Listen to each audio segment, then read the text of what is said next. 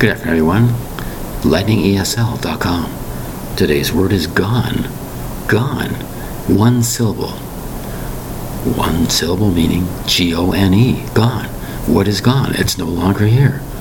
You might have used up all the candy. Where's all the candy? It's gone. Where's the money I gave you this morning? It's gone. Where's this? Where's that? It's gone.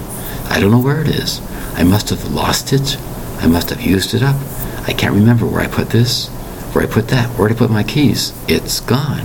They're gone. Where did you do this? I don't remember. I don't remember this. I don't remember that. I think it's just gone. My memory for this is gone. I don't remember that. It's just gone. What happened to all the juice I gave you? It's gone. I drank it all up. Something's not here anymore. It's simply called gone. Where did so and so go? I think he just he just went out there and just gone. Don't know what happened to him.